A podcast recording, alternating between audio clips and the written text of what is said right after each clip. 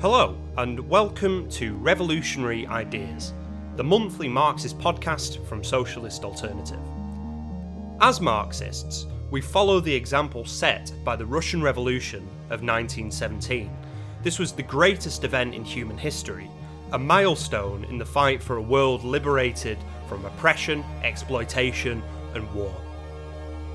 But we're also told lots of lies about what the revolution was. We're told lies about what it represented.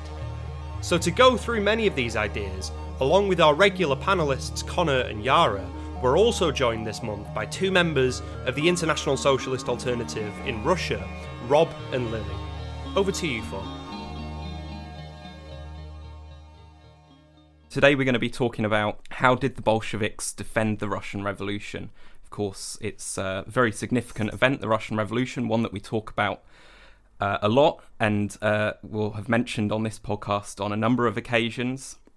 And it's one where there's a lot of uh, different ideas about how events went down, what role the Bolsheviks played, and how we want to appraise people like Lenin. Um, so, this is what we're going to be discussing today. And I think a good place to start, really, would be this question about what what what did the Russian Revolution represent? Why did the Bolsheviks even see it as something that they had to defend? What was so important and uh, worth defending about what was achieved in the Russian Revolution? Um, to start with something, uh, 1917 in um, Russia turned out to be really long. So, um, in the words of Marx, um, these days uh, were, uh, these days concentrated like a 10 year uh, in one year. Um, so the february revolution uh, our view the um, russian autocracy uh, so i think that uh, it was the most strong the the strongest autocracy in the world in these years. Uh, so uh, February Revolution was point, maybe a signal that um, autocracies can be broken uh, and so on. Uh, so, and after it, the October Revolution um, was 10 days that uh, shocked the world um, and um, did away with the capitalism and so on. Uh, so, yes, Russian Revolution represented uh, firstly in the world uh, represented that uh, it is really possible in real life to break uh, to break autocracies and to uh, take power in um, hands uh, of workers and students. Um, maybe Rob add will add something. well, I think that Lily was right because it wasn't one revolution in 1917, but two. Why did we need two? in many countries like Britain and so on, in France, uh, other countries, you had a revolution that initially put into power the capitalist class. And in a certain period of time, it was progressive in the sense that it united the nation, it reformed land, it, um, it, it, introduced elements of uh, parliamentary democracy. Uh, but when the capitalist class in February of 1917 had their revolution, they didn't do any of this. They were too weak. They were incapable. They were too afraid of the working class and the peasantry. And so, in effect, they didn't fully break with the autocracy. They tried to maintain links with it and so on and so forth. And so, it needed the second revolution to introduce land reform, to give land to the peasantry. It needed a second revolution to introduce democratic rights. It needed the second revolution to give national determination to countries like Finland, to Poland, to Estonia, and to other countries and so on. And of course, it needed a second revolution to introduce a Soviet democracy where workers had control of the factories and control of the economy. Yeah, and I think I think this is really interesting because a lot of the time I think we forget there's another revolution that happened in the same year. Um, but I wanted to ask before we get to talking about the two revolutions, why was a revolution even needed? Because I think a lot of people talk about kind of the Russian Revolution as a coup. Do you think that it was a coup? Do you like what what what about it was a revolution? And I think another thing that that I find really interesting in the context that of 1917 is that we're talking about the First World War. right? Like, so how does something like that even happen in in the in the duration of a war, of a massive war, the biggest war up, until that point in time? Well, a revolution was necessary because there was no democracy in Russia at all. For example, you had uh, a parliament where for every, I think it was every 10,000 workers, you had one MP, but for every 100 landlords, you had um, one MP. I, I have the figures are wrong, but that was the sort of thing that happened. You had uh, uh, you had an autocracy that was prepared to use troops to put down any movement towards democracy. We see the same today in Myanmar. We see the same today in uh, Belarus. We see the same today in a whole number of countries. The autocracy is not prepared to allow ordinary people to take control. Therefore, you have to have a revolution. And a revolution doesn't have to be violent. February, there was, because of the spontaneous nature, um, a number of people were killed during the events, both in, in Petrograd and particularly in Moscow. Uh, but in relation to how many were killed in the war, of course, it was a very, very small group. But in the October Revolution, which was organized, which was conscious, there were very, very few um, injuries and people killed because it was disciplined. And the people that were killed were killed by the reaction who were trying to defend their rule against the democratic masses. I mean, it's been mentioned this idea of the Russian Revolution being a coup, but the slogan that the revolution was built on was not all power to the Bolshevik Party, it was all power to the Soviets. And it was it was a situation where far from uh, kind of autocratic dictatorship uh, replacing the Tsar's regime and replacing the provisional government uh, after the February Revolution, you actually had working class people themselves in power, in democratic control, in the driving seat, uh, fighting their own oppression, and on that basis, you know, national minorities, women, LGBTQ plus people, and so on, were able to uh, win huge uh, advances and gains in their rights that you hadn't seen anywhere else in the world, and that we're still in many ways catching up with hundred years later. But uh, I think another point about this that it might be interesting for some others to come in on is that this wasn't just something that they did on a national basis. This wasn't what they just thought was the way forward for Russia.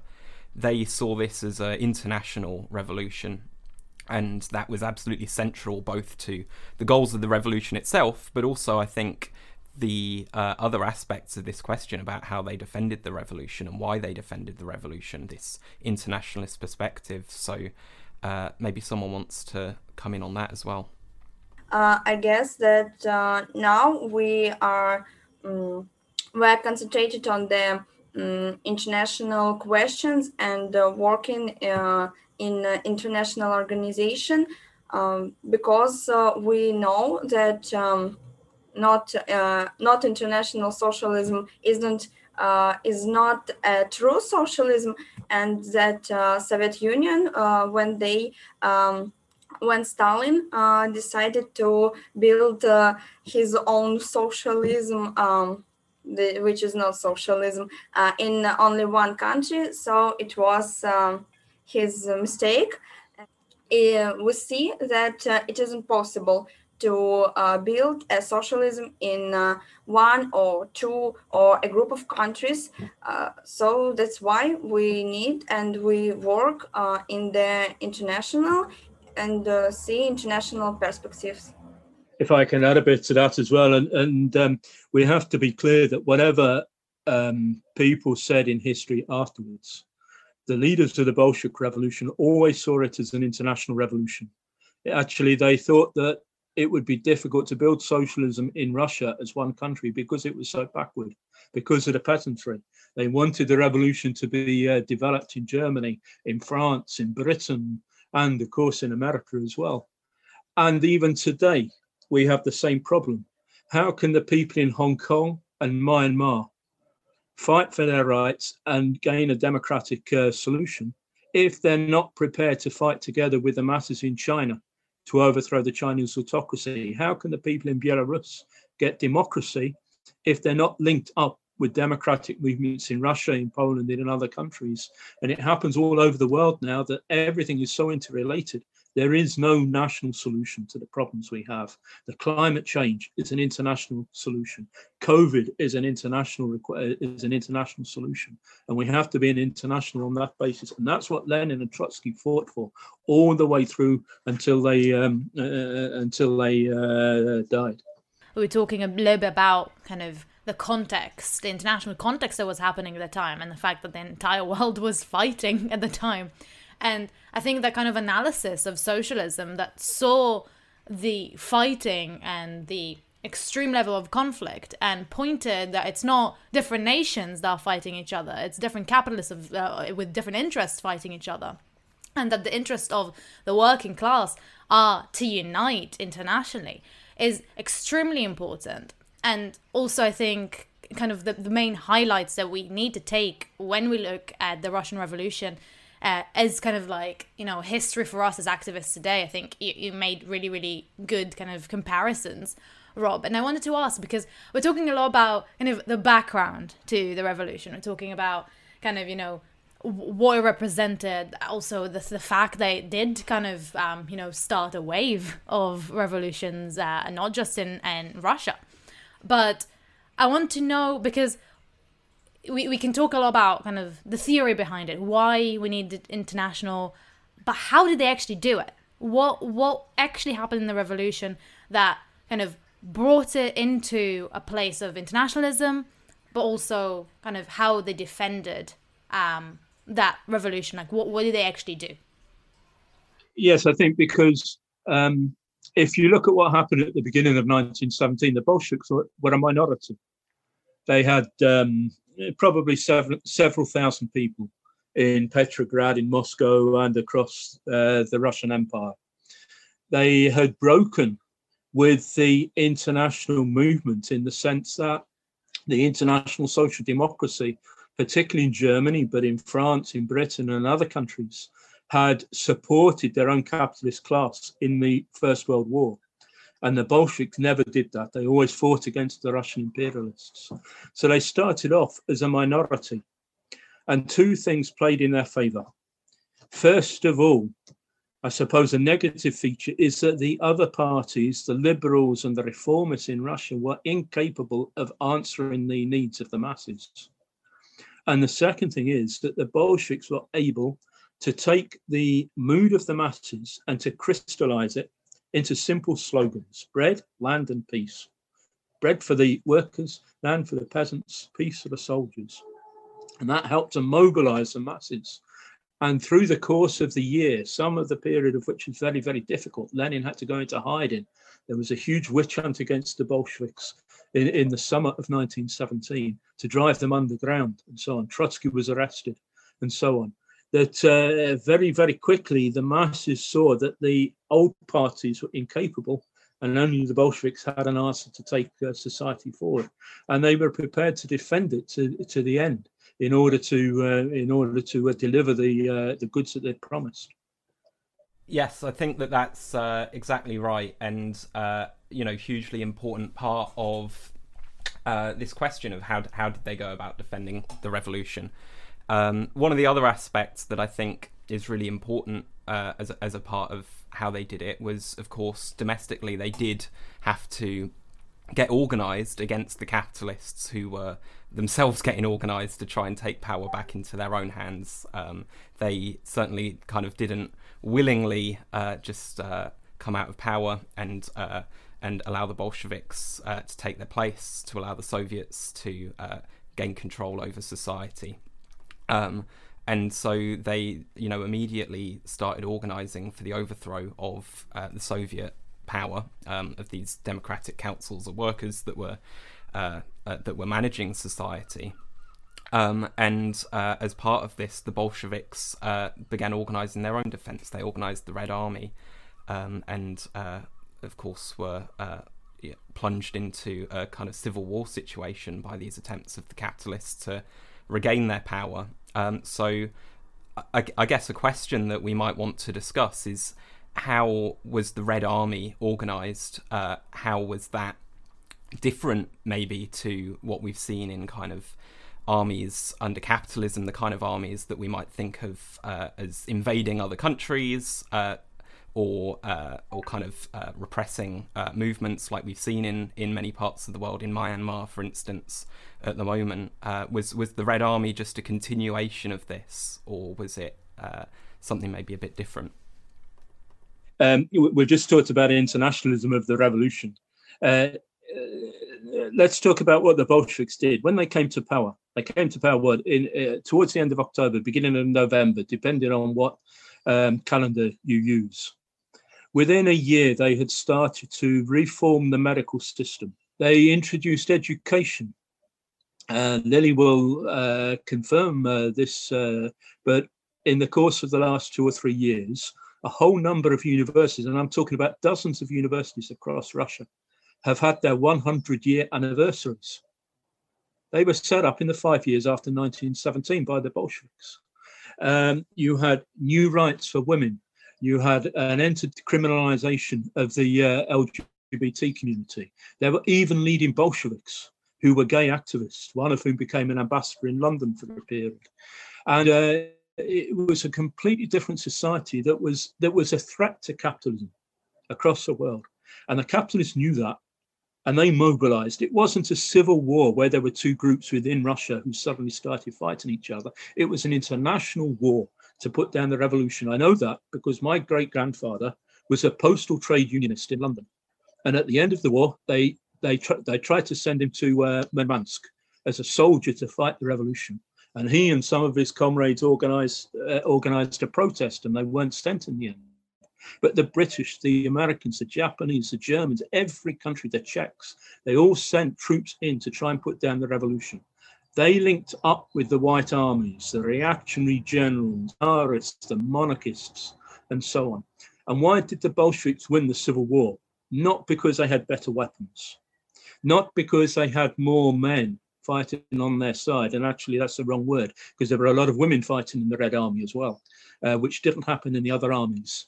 Uh, uh, uh, across uh, during the Civil War. It's because the Bolsheviks had the right approach, the right answer. They, the, the peasantry knew that if the Bolsheviks won, they would get the land. If the White Army won, the landlords would re-establish control. The same with the national minorities. If the Bolsheviks win, the national minorities could gain independence. If the White Army won, there would be one unified and unbreakable Russia. That was the uh, call of the uh, White Guards and so on. So it was two sided. There was a military aspect to it, but there was also a political aspect to it. And that's how the Red Army were, were able to defeat these 22 foreign armies that intervened into Russia.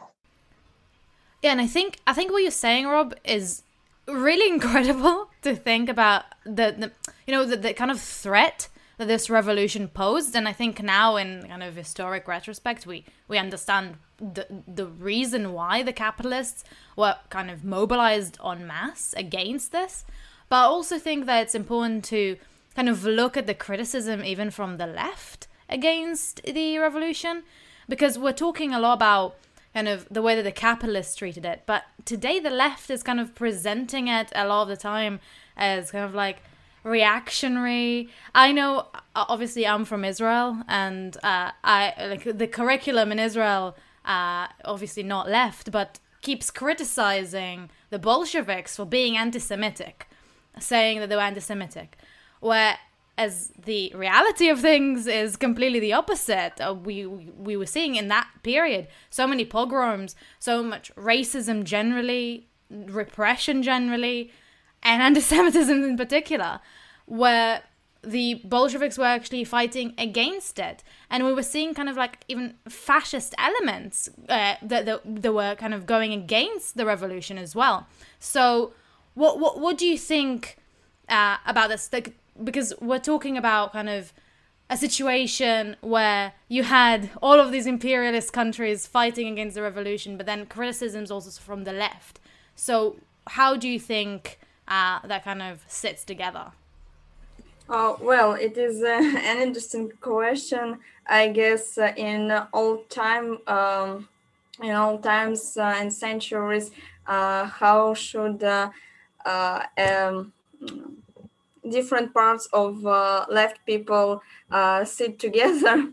Um, I guess that uh, it is very important to understand that um, to um, to respect the historical true truth and uh, to tell it to uh, to speak about it to speak about uh, our history our is and it is very important to i guess to understand that in the future there will be some days and some revolutionary days when we will need to decide uh, something really fast not only to think about our political positions uh, but to speak with our comrades with our uh, contacts with uh, people who are interested in our organization in our uh, position in our statements and so on so um,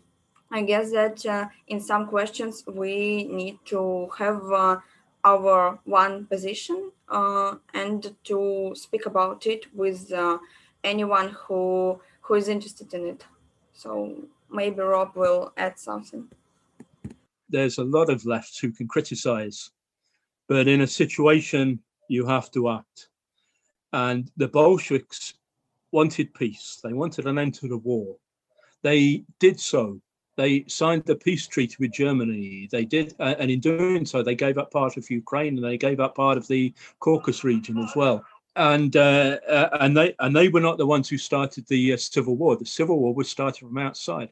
Now, if you are attacked, if you are a striker, and you're attacked by the police or by strike breakers or right-wing thugs on a picket line, you don't sit back and say, "Okay, I'm against violence." You defend yourself and sometimes, as we know in the past, that defence has had to be quite rigid, quite uh, quite brutal. Now, in this after the revolution, you had the civil war. The Bolsheviks and the working class had to defend the revolution, and it was pretty horrific.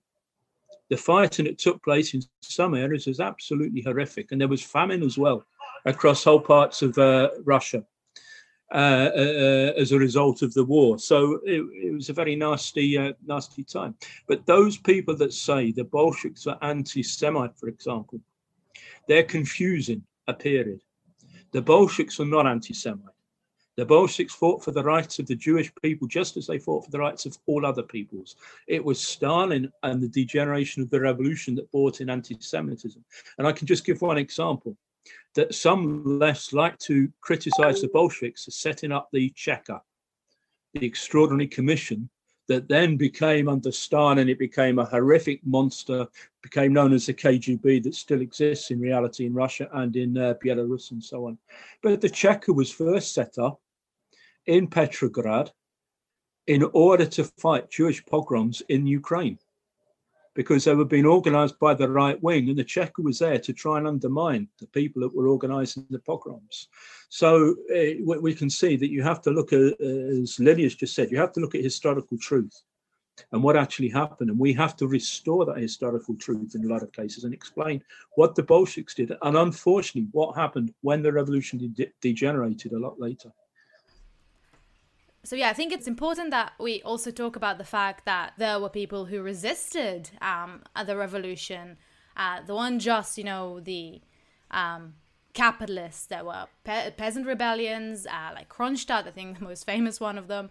Um, but what what what do you think is the answer? Why is this violence necessary? Well, the peasant the peasant rebellions they were uh, they were not as widespread as is sometimes put out, but nevertheless they were serious, and they were a reflection of the fact that destruction caused by the First World War, and then the Civil War, which uh, of course, um, if you fight in 22 armies across the uh, across the whole of the Russian Empire, um, you're gonna you're gonna have some real problems over the whole of the country in terms of destruction of land and industry and so on. So they were a reflection of the of the real hardships that were taking place. There was real famine, and in fact, the, the Bolsheviks never hid that. There was an international campaign to send uh, humanitarian aid to help out the uh, starving peasants and so on, which didn't happen, of course, later under Stalin, when there was a, a much much worse famine caused by his mistakes, and the peasant uprisings and Kronstadt were really a reflection of that. And it was a very, very difficult period. And actually, um, it, it, led the Bolsheviks to have to change tack. They were waiting for an international revolution, which unfortunately didn't take place in Germany, although it could have done. There was all the conditions there for a revolution. So they then had to change tack. They had to liberalize the, uh, the, the regime and so on for a period in the hope that a new revolution would develop. And then, of course, you began to see an easing of the problems of uh, food, uh, food and so on. So it was a genuine, there was a, a really bad objective situation facing them that wasn't helped out by the failure of revolution elsewhere. And in that situation, of course, things things happen that um, certainly in hindsight we would try and avoid. Uh, we should understand that um, after revolution, um, capitalists uh, will not just uh, put their money, uh, houses, uh, planes, and so on, and just oh, take it. Oh, you you made a great revolution. Uh, this is the price. Uh, no, they will uh, try to protect their their capital, and um, um, so people who uh, for a lot of years um, see them like an um, and idols and uh, ideal people with a lot of money, cars, planes, uh, ships, and so on. Uh, some of them can just uh, go after capitalists to protect their capital. Um, of course, Kronstadt was more than just a bad thing. It was necessary. It was a necessary evil at the time. But obviously, in the future, uh, we would hope that we can build a, a strong international so that we can avoid uh, leaving a revolution isolated in a country. Uh, I suppose the analogy at the moment is the situation is facing workers and youth in Myanmar. They're facing a horrific military dictatorship. We have an interview on our site by a leader of the trade unions in Myanmar uh, this week, and um, she's she's explaining how many workers have had to go into hiding They've had to leave, they've left they've been driven out of the factories and so on. The reality of it is many youth have joined up into militias because they see that as the only way to fight back against the military regime. Of course, we don't think that's enough. We think you have to have a political uh, campaign and um, uh, based based around the organised working class in order to fight the regime. But you see that people are put in this situation; they have no alternative but to resist. And uh, so those that talk about violence, they have to see where the violence comes from. It comes from the capitalists, it comes from the state, it comes from the military and from the authoritarian regime. And uh, if we have to defend ourselves to resist that, then, well, we'll have to do that. I agree with what people have said, really, here. And it is always worth bearing in mind the stakes that were at play here. What would have happened if the counter revolution against the Soviets, against the Bolsheviks, had been victorious. It would have been uh, pogroms. It would have been severe repression, uh, the execution of at least uh, at least the leaders of the revolution. Um, but many bourgeois historians look at the look at the uh, violence in the civil war uh, on the on the side of the revolution with horror, but totally gloss over the the, the much more uh, serious uh, violence, the anti-Semitism, um, and so on of of the counter-revolutionary forces. And I think it was Trotsky himself who made the point that if the Bolsheviks had failed, we would be using a Russian word for fascism rather than an Italian one, because that would be where that kind of repression, um, that kind of uh, that yeah, that kind of authoritarianism would have come up first historically, not in Italy but in Russia, uh, in the in the power that overthrew or would have overthrown the Bolsheviks. But that's uh, that that's very different. Um, th- this stuff that we're talking about here to what what we talked about that came later, the rise of Stalinism, the oppressive authoritarian regime that that uh, kind of usurped the Bolsheviks and the the rule of the the workers' councils, these Soviets. Um, and we would say that wasn't something that was kind of inevitable, something that was bound to take place. So how did how did we get from this uh, this situation where you had a democratic workers' state uh, and one that clearly did have to defend itself against serious threats to one that was uh, employing yeah a brutal regime uh, that that repressed the working class themselves uh, that that actually did that that did kill a lot of people in in utterly kind of barbaric ways, uh, imprisoned uh, a great many more. It is a really interesting question how we uh, how Stalinism appeared. Uh, I guess uh, there are a lot of factors. Um, to begin with, of course, we should talk about his idea of Stalinism in one country. So I guess that. Um, uh, of course, we uh, should uh, say that really a lot of factors, maybe uh, a lot of accidents like uh, the death of uh, Lenin, Stalin understood that now or never. So he just catches a moment and to to take power in his hands. And of course, we should speak and uh, about Stalinism, about um, with uh, our maybe contacts or with um, just ordinary people that Stalinism uh, wasn't socialism because, uh, for example, in our schools in Russia, uh, teachers are sure that Stalinism is socialism, and uh, it is really bad because after it, after these um, points of view, uh, people think that socialism is against women, against LGBT, and socialism just like Stalinism, but with uh, iPhones and uh, in 20, 21st uh, century. So we should um, we should pay attention uh, of uh, our uh, so social medias uh, of our contacts and of our comrades uh, that there is a big difference between real socialism and the idea of ideas of Trotsky and Stalinism and his his power, his autocracy, his um, his idea of uh, uh, one country socialism, which is not socialism. I guess uh, this is really important for us. Maybe Rob will add something.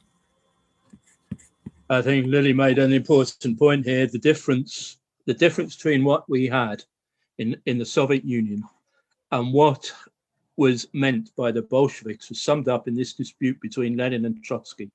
Not because they're two different people, but because they represented different objective situations. Trotsky was the, if you like, the um, uh, the inheritor of the Bolshevik ideal of a socialist democratic state that would be internationalist, where you would have, as Lily has just said, you would have rights for women, you would have freedom for LGBT, you would have national uh, uh, independence uh, if if countries are wanted it. You would have workers control in the factories, and in in in fact, you would have uh, democratic management at every level of society, far far more than you have in a capitalist uh, democracy today. Now that was Trotsky. Stalin, on the other hand, was a reflection of backward reaction, because the revolution didn't uh, extend into Germany and elsewhere. You had after the Civil War when everything was destroyed, when the working class was not just tired, many of them had been killed in the war or they'd been pulled into doing other jobs and so on. So the workers' democracy that existed had been had been uh, pushed right back. And in that situation, you had a new layer of society came to the top. This bureaucratic elite, many of whom were former czarist bureaucrats, and they started to implement their um, their reactionary ideas. They uh, they um, they uh, uh, they reneged on the Bolshevik idea that uh, man a man and a, a woman were um, equal, not just economically but before the law. Uh, there was no restriction on divorce, for example. You didn't have to get married uh, un, under the Bolshevik ideas. Under Stalinism, they restored the family. The man is in charge the woman has to obey the man, and that still exists in Russia today. Um, uh, the man, the man owns the woman. Uh, uh, Putin actually says it, it's okay if the man beats the woman up, one, as long as he doesn't do it more than once a year. That's just that's just uh, ordinary family uh, relationships and so on. So Stalinism was a reflection of all the reaction from the past that wouldn't have happened if there'd been a spread of the revolution internationally. But because it didn't happen, Stalinism came to the fore. And of the people that you spoke about who were imprisoned, who were murdered by Stalin, the vast majority of those were Bolsheviks, were supporters of the Bolshevik ideal. In order for Stalin to uh, to rule the Soviet Union, he had to destroy all those that had the Bolshevik idealism in their uh, heads. Yeah, I always find it kind of ridiculous when people come uh, and kind of point fingers at us and say um, like uh, and say things about Stalin because, like you said, Rob, if we were working uh, and people who are you know part of our tradition who were working at the time were kind of put in the prisons were put in the gulags and were assassinated by stalin uh, and and i think that is kind of all, all the things that lily and and rob all the things that you said i think are really really kind of crucial uh, to understand that when we talk about the Russian Revolution, when we talk about defending it, we're not talking about defending those ideas that came after. We're def- we're talking about defending true socialism, socialism that uh, is part of our tradition and is part of the tradition of the working class, uh, not not part of kind of this oppressive and repressive um, form of government that developed uh, with the rise of Stalinism and uh, the bureaucracy. Uh, so I think this this was a really really interesting discussion. I know I I learned a lot uh, about uh, you know this really interesting historical period that is definitely not spoken uh, enough about, especially not um, from a perspective of you know activists on the ground who are working towards socialism and working towards a revolution that would you know end in a successful solution for working class people and kind of toppling down uh, capitalism and class society in the system that's oppressing us. So thank you so much for being here, and I'll just remind uh, all of our listeners that uh, we are like like I said so many times, uh, we are part of this tradition still. We are still working to get there. So. Uh, please go to our website. It will all be linked uh, in the description for this podcast and uh, join us no matter where you are in the world join our struggle because we're part of International Socialist Alternative. There's an international organization uh, that has uh, sections all around the world. So uh, please go to our website and uh, either make a donation or join us, which is the best way to kind of defend the ideas of the revolution that we talked about today. So thank you so much, Lily and Rob, and hopefully see you soon. Thank you for tuning in to this month's episode of Revolutionary Ideas. Make sure you follow us to tune in for next month, where we'll be having a special episode hosted by our new socialist feminist alternative banner. Thanks for listening. See you then.